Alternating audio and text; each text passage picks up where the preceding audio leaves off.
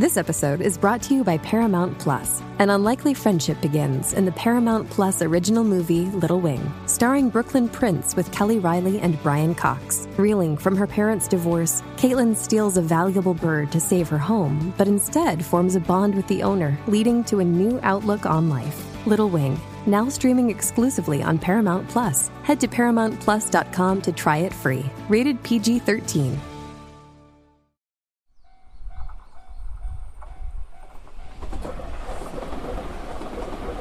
ポッドキャスト版旅ラジ出発進行。このポッドキャスト番組は RKB ラジオで毎週土曜日朝5時30分から放送している旅ラジ出発進行。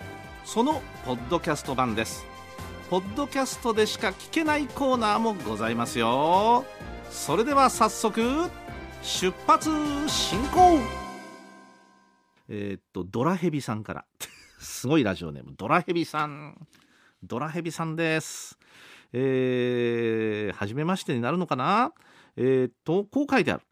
冬に北海道に行くのが良い？と言われてびっくりしている北海道から愛を込めてお便りします。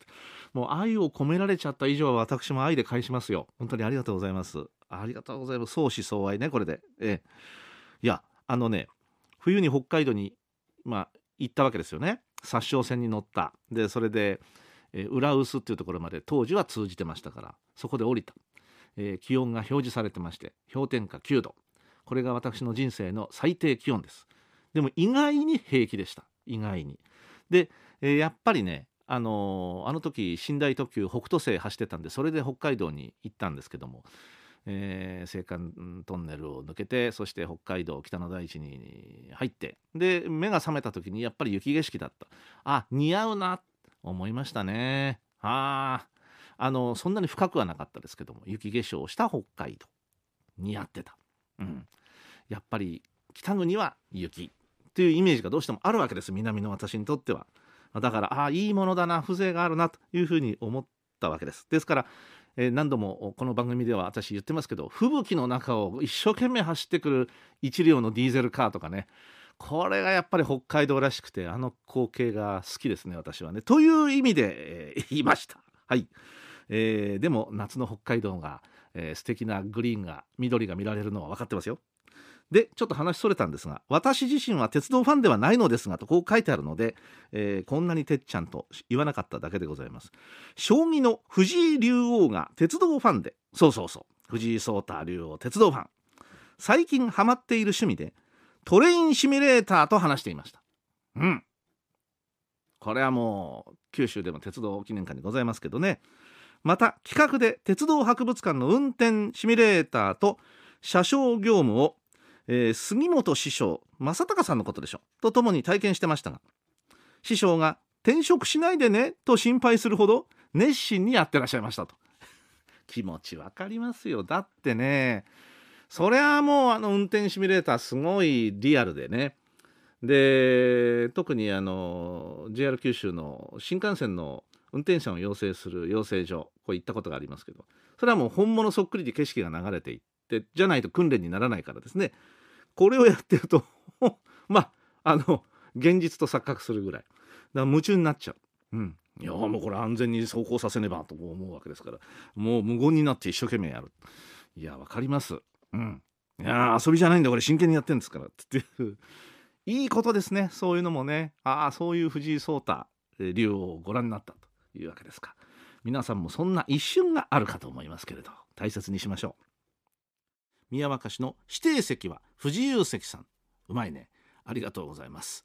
そう思ったことは私あります。ええ。自由席の方が良かったなぁなんてね、えー、まあ贅沢は言ってられませんが先日行ってきました平成元年廃止の旧宮田線廃線後散歩について報告しますはあ国鉄宮田線。私は乗ったことはないですね。平成元年の12月に廃止になりました。もう何年経ったんだ？え？ー、ってところですけどね。30年以上経ってるわけですがご存知のことかとは思いますが宮田線は筑豊本線勝野から分岐。筑前宮田に至っていた5.3キロの短い路線。今回10年ぶりに宮田勝野間を歩いて往復しましたと。いうことで途中磯光という駅があったんですがこの間5.3キロ。一部は石炭中心の貨物輸送にも使われていた路線でしたね。筑前宮田駅跡には道路工事の手が入りホーム先端部の遺構が消滅。うん、途中の踏切跡や勝野の手前に残っていた赤錆びた鉄橋の橋桁。も撤去され以前と比べると鉄道の面影を忍ぶことが随分と難しくなってしまいましたと。ああそうですか。それは30年以上経ってればね難しくもなりますよね。で一方でこれまで存在を知らなかった遺構の発見もあったということでこれが今回のリポートのね一つミソなんです。バラストの残る旧路盤の片隅に九州鉄道時代。つまりこの路線が通じて間もない頃。つまり明治時代の用地境界杭、えー、境界表とも言われてますけど、えー、それそこに杭を打つんですね。境界杭これが残っていた。という勝野磯光館。えー、だから今から何年前だ？もう100年以上前の話になりますね。えー、配線跡散歩に行くなら雑草が勢いを潜める。今がおすすめです。そうか。そうかそうか。雑草伸び放題の時期じゃなくって、えー、冬場ちょっと寒いけれども、うん、だけどちょっとそこを我慢してね。えー、えー、あ雑草が元気のない今の方がいいっていうのはよくわかりますけども。はあそうですか。よく見つけましたねこの杭を。境界表。へえなんて書いてあったんだろう。なんか文字が彫ってあったりね石にね。石かなんだろう木かな。うん。いや木だったらも朽ちてるよね。石ですかね。ああそんな杭が打ってあった。はあそうですか。だからこうやってかつての廃線跡を歩く方っていうのはかつてのこう鉄道の面影を、まあ、枕木がまだ残っててたとかね、えー、何でもいいんですけども名残が一つでも見つかるとちょっと嬉しくなるというかあやっぱここ通ってたんだなへえー、そういう楽しみ方ってありますよね。バーチャル空間とはまたちょっと違うかな。そんな味です。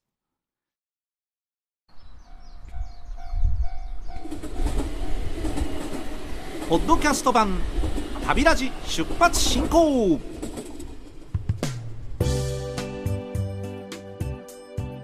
乗務員茅野の鉄道コラム。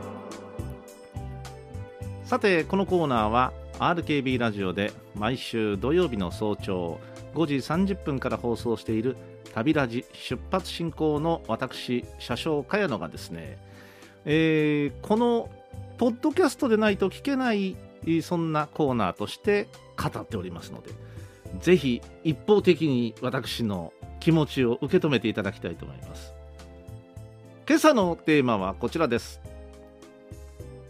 廃れゆく鉄道文化その1鉄道の文化ってあるいは鉄道が生み出した文化ってまあ当然いろいろあるわけですけれどもただ時代の変遷とともにですねその文化も寂しいかな。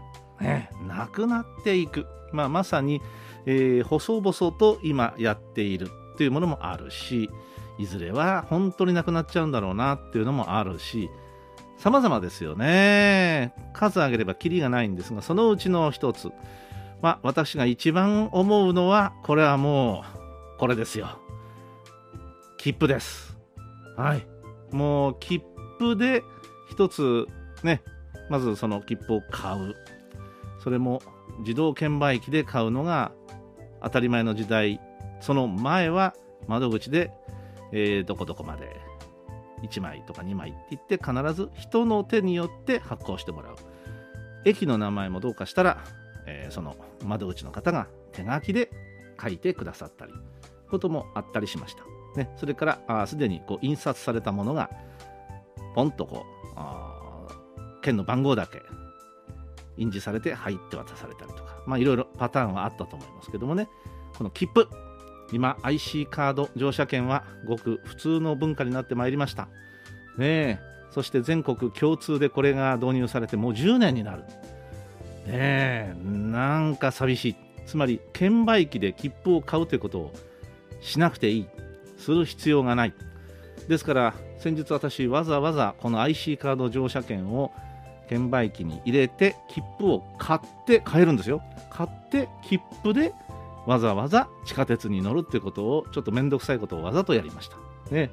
昔はこうやって買ってたな切符。その切符どうしてました？皆さんポケットに入れてた。ポケットに入れるとなくしそうだから例えばお財布に入れてた。私の場合は左の腕に腕時計をしてますんでその腕時計のちょうど、え、数字の真下のところにひょいとこう挟んだりこれあのうちの父の真似をしてやっておりましたけどもね。その必要も今やないわけです。寂しいねでやっぱりあの国鉄の貢献と言われるあの硬い厚紙の切符あれに、えー、改札の時にパチンとこう音がするのが非常に懐かしいしそれから私がそうちょうど学生の頃上京した頃はまだ自動改札機が導入されてなかったので切符は券売機で買うんですがそれを改札機に通すのではなくて人に渡す。そして駅員さんがまああの東京の場合はあのこんな九州とは違って人が多いですから次々に人がやってくるんであのいわゆるハサミもガチャガチャガチャガチャガチャガチャ右手をずーっと動かしてらっしゃる駅員さんねカチンカチンカチンカチン音がしてで人が通ったらパチッとこう入れるというですね。それからその形も全部の駅が全部違うっていうのもまたお見事でしてよくあれだけの形違うパターンを編み出せるものだなというふうに思ってこれを全部の駅集めてらっしゃる方もいるんじゃないですか。それを大事にとってらっしゃる方。どこそこの駅はこう丸みを帯びた感じ。アーチ型。そんなの割に普通ですよね、まあ、あるいはこう四角いやつ。普通ですね。えー、っとじゃあ例えば三角形で山形これも普通でしょうかね。まあいろんな形がありましたよ。ちょっとこうなかなかあ言葉で説明するには説明しにくい。まあ、凸型、大型なんてのは普通でして、もっと特徴のあるのもありましたね。そういうのもよく編み出されてなたなと思いますが、すべて今は必要ないのです。寂しいね。だから切符一つ取っても、まあ、その後スタンプになりましたね。あれで若干寂しさを覚えた私。あら、ただスタンプを押すだけじゃ、なんか味気ないなっていうかね。なんか学校通ってた頃に先生がよく回ってきて連絡帳に入ってハンコをしてくれた。あれと何にも変わんないじゃんっていうふうに思いましたけども、まあ、そういうふうに変わっていって今や、まあ、切符も完全に廃れてはおりませんが。ね、えー、ですけれども、まあ、近距離の場合は全て IC カード、えー、長距離の新幹線に乗ったり特急に乗ったりするときだけ、まあ、切符を買うと。いうことになるわけですが、まあ、これも当然、まあ、いずれはペーパーレスですのでスマホで決済ができてとかそういうふうになっていく。ねえ。私はなるべく乗った長距離の切符は全て向こうのイン、えー、ハンコをしてもらってくださいって言ってもらってくるたちなんですが。ああ切符なあ取っといてどうするの？うちの人に言われます。どうせ捨てるんだからとか冷たいこと言われますけどいやんなことはない。思い出として取っとくんだ。へえそんなこと全部覚えてるわけ。いやいや覚えてないですけどね。なんか寂しいな。私切符集めてたんで余計にそう思うのであります。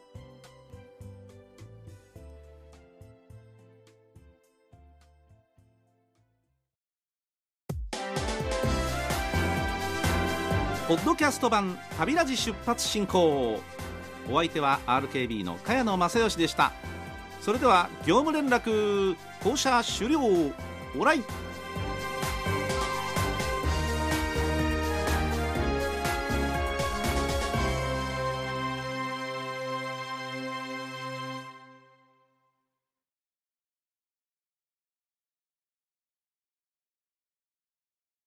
RKB 毎日放送アナウンサーの田畑隆介です。橋本由紀です。RKB ラジオ田畑隆介グローアップでは気鋭のコメンテーター陣が日々のニュースを分かりやすく解説しているコーナーをポッドキャストで配信中です。ジャーナリスト鈴木哲夫さんによる政治明治大学教授飯田康之さんは経済長崎県立大学教授鳥丸聡さんは九州経済毎日新聞論説委員本村由紀子さんは科学。この他にも音楽プロデューサー松尾清さん RKB 報道局の神戸金文解説委員長日経エネルギーネクスト編集長山根佐之さん。スポーツ文化評論家玉木正之さん。元 RKB 解説委員長飯田和夫さん。クリエイティブプロデューサー三好剛平さんが毎週さまざまなテーマで今ホットな話題を提供しています。アップル、スポティファイ、アマゾン、グーグルの各ポッドキャストで RKB ラジオで検索してフォローをお願いします。またリアルタイムで番組をチェックしたい方はラジコで RKB ラジオ田畑竜介グローアップを聞いてください。毎週月曜から木曜朝6時半から9時まで放送中です